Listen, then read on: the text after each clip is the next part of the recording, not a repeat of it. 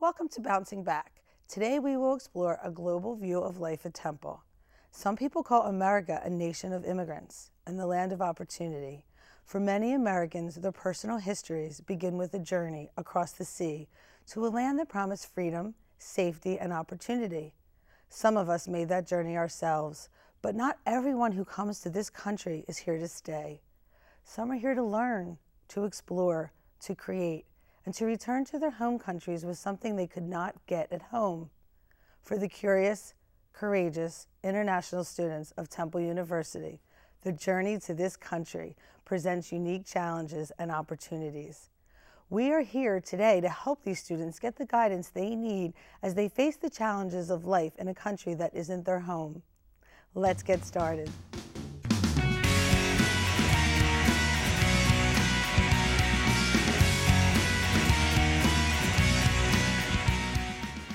Bukan Lee is a senior media studies and production major here at Temple.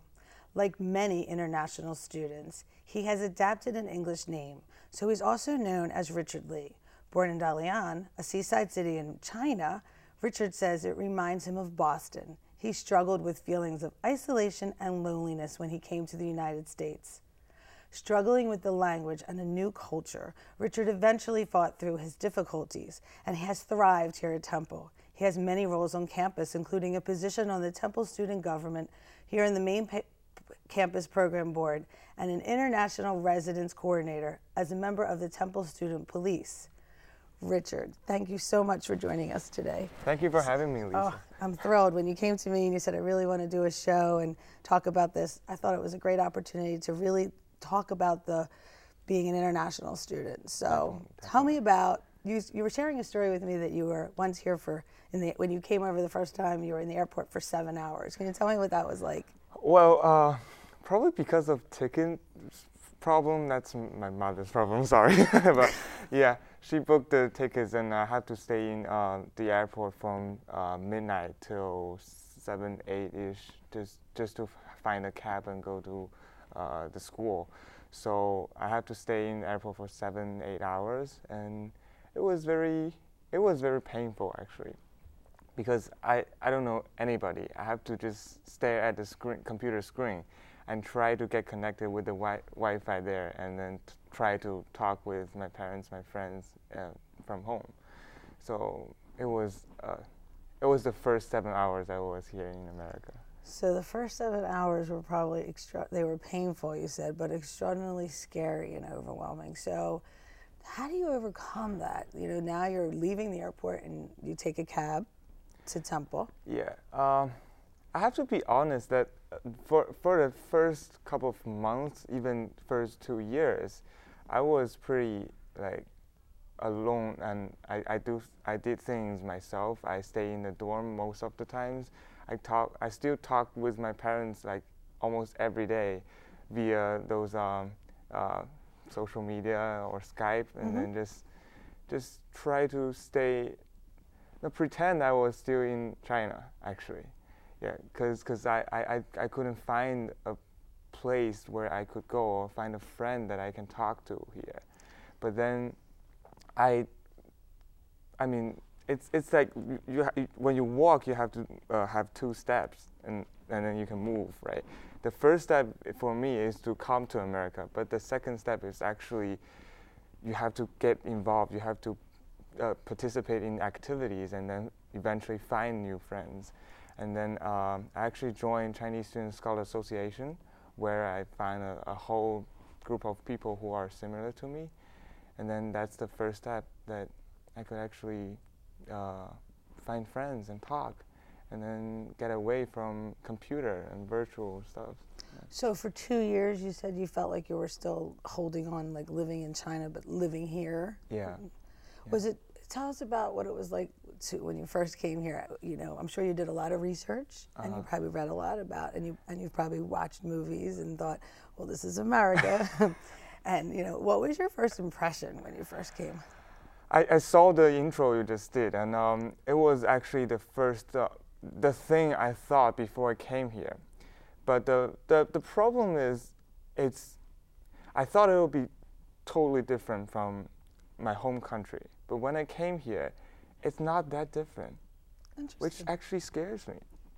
Because I, I, I, I was expecting something like completely different, but then it's just everybody is doing almost the same thing as they do in China, and um, it's it's it's just it just scares me when I when I find that there's no difference between people around the world. Well, I love that that you just said that that there's no difference between people. People are genuinely good people, which you know. So Yeah. you came here. How did you embrace? I mean, I know you said you went and you found people who were, you know, your same culture. How did you embrace our culture? Did you do anything? Did you find a friend? Did somebody say, "Come on, Richard, you'll be my friend, and we'll go and we'll explore Philadelphia, or I'll show you the Liberty Bell"? Did you do anything like that? Yeah, that's that's that's actually the difference. But yeah, it takes time for me to actually see the difference. And um, I, I do I did make uh, some American friends after a while, and then they are really welcoming and, and they are they're really outgoing because because in countries like China we are a little bit towards more towards inner-going, and uh, they they have they throw parties a lot. They they take people all all around the city and and, and talk a lot, and it it's it's it's enjoyable. It's enjoyable to have them. So this is an exciting time for you now, right? You're a Yeah. senior, so put your freshman hat on, and if there's a freshman student that's watching this show, what's your best piece of advice that you would give to a freshman who is new to this country, new to Temple University? I, I want to say first of all, everybody who's who had had studied abroad or who is studying abroad has been through the loneliness themselves. Like this is part of the experience. So don't feel nervous or scared about being lonely because many of us feel the same way. But then also um, after a few days when you adapt when you get away from jet lag just go out and, and be involved and, and talk with people and you, eventually you will see the difference and, and you will see that people are welcome who are wel- very welcoming to you so Okay, well, we have, we have to wrap it up, but I just want to say, I guess I want to touch on the loneliness for a second because I think loneliness can make people feel very isolated. Is there a resource here at Temple that you would recommend that they reach out to and then we Um, we, I think on the student side, we have a lot of student organizations that have like, like, like I mentioned, Chinese Student Scholar Association. Okay. We, we also have International Student Association, all the different orgs that uh, have people who are similar to you. And then um, you can also talk to the staffs from uh, the Office of International Affairs Okay. because they uh, they are dealing with all the international students like every day. Great. So Well, thank you so much. I appreciate it. I'm excited that you it was your idea to do this show, and it's great. And I hope that if people are out there feeling lonely, they will reach out and go to all the resources. Thank you. thank you. Martin Miller has served as the director of the Temple University International Student and Scholar Services for over 15 years. Martin doesn't just manage the International Studies program, he has lived it. Martin was raised in Syria and Lebanon before coming to the United States to study English literature. Martin has held local, regional, and national leadership roles in NAFSA, the Association of International Educators, and the Pennsylvania Council on International Education. Martin, thank you so much for being with us today. Thank you for having Appreciate me. it. So, you heard a little bit about Richard's story. Um, what would be the best piece of advice that you could give to all Temple students or international students that um, might feel lonely or feeling overwhelmed when they first come? I think Richard gave the perfect first thing the student should do, and that's to seek out a student organization that would include students from the same national or ethnic background. And in his case, he joined CSSA. That opened a whole bunch of doors to him. And now we've got enough organizations that other students, regardless of their background, can find someplace where they would belong. And then to begin, if you will, to unfold. How many students do we have on campus that are? We have over 3,000 international students now from about 120 different countries. Wow. So it's your job to make sure that they all have a very successful experience here. That's what I'm told I'm supposed to do, yes. so tell Yeah. us what you do to make sure that you're really successful at your job and that Well- the, the students have a great experience. The bringing the student here begins from uh, encouraging them to apply for admission, seeking, uh, getting them to get through the admission process, which unfortunately is not very easy. Once they've been admitted, we've got to send them a whole bunch of immigration documents. They use those to apply for a visa. Once they've gone through all that kind of hell and uh, the uh, stress of all of that, then they finally get here. Once they're here, we begin their experience with a week-long orientation process. We put all of the new students into one of our dormitories, have them live together. We have several, uh, if you will, returning students living in the dorms also, both international and, interna- and American, so that we give them a week-long, easy opportunity to get to know people, to get to know the environment. During that week, we take them down to Philadelphia. We take them sometimes off to the beach if it's good weather. Take them to Hershey Park, apparently. They like that one quite a bit. And we also take them shopping to our more famous uh, shopping centers like King of Prussia, where they spend all the money that they're supposed to have for four years. Well, King of Prussia, I, I, I, that in itself is a whole experience. It is, yes. so I, I, would imagine, and maybe you can speak to this for us, freshman versus being a senior are completely two different experiences, you know? Not necessarily, because okay. the, the freshman is going to experience the same sort of acclimatization problems that the transfer student would, would have. Now, if you're coming to Temple from another school in the United States, that's a little bit different. But if you're transferring from a, U- from a non-U.S. university, you're going to experience the same sorts of culture shock uh, and you know the, the same sorts of needs to learn the environment before you can become successful here. So Richard's a senior. Mm-hmm. What advice yeah. would you give Richard for, you know, what's his next step? Does Richard look for a job in the United States? Is that what we is that what we hope for? Yeah, normally Richard in his senior year will be working very closely with our career center uh, and I and any other professional society here within the college, uh, the School of Media and Communication, to seek employment. Once he gets it, then he has to unfortunately work with his new employer for visa papers. And uh, employment visas are much more difficult than student visas, but it's something they, that the international student knows he or she has to go through. Uh, when we do this show, we've always mm-hmm. talked about overcoming adversity, and, we, and, and, the goal is to hopefully that the students that are watching it, whether they themselves are going mm-hmm. through the adversity, will be kinder, nicer to the students. So, um, what advice could you give to the American student that may get frustrated with the student in his class, or you know, how do you embrace it? You know, a lot of people might not understand how you know maybe they're they're intimidated to go and have a conversation with them.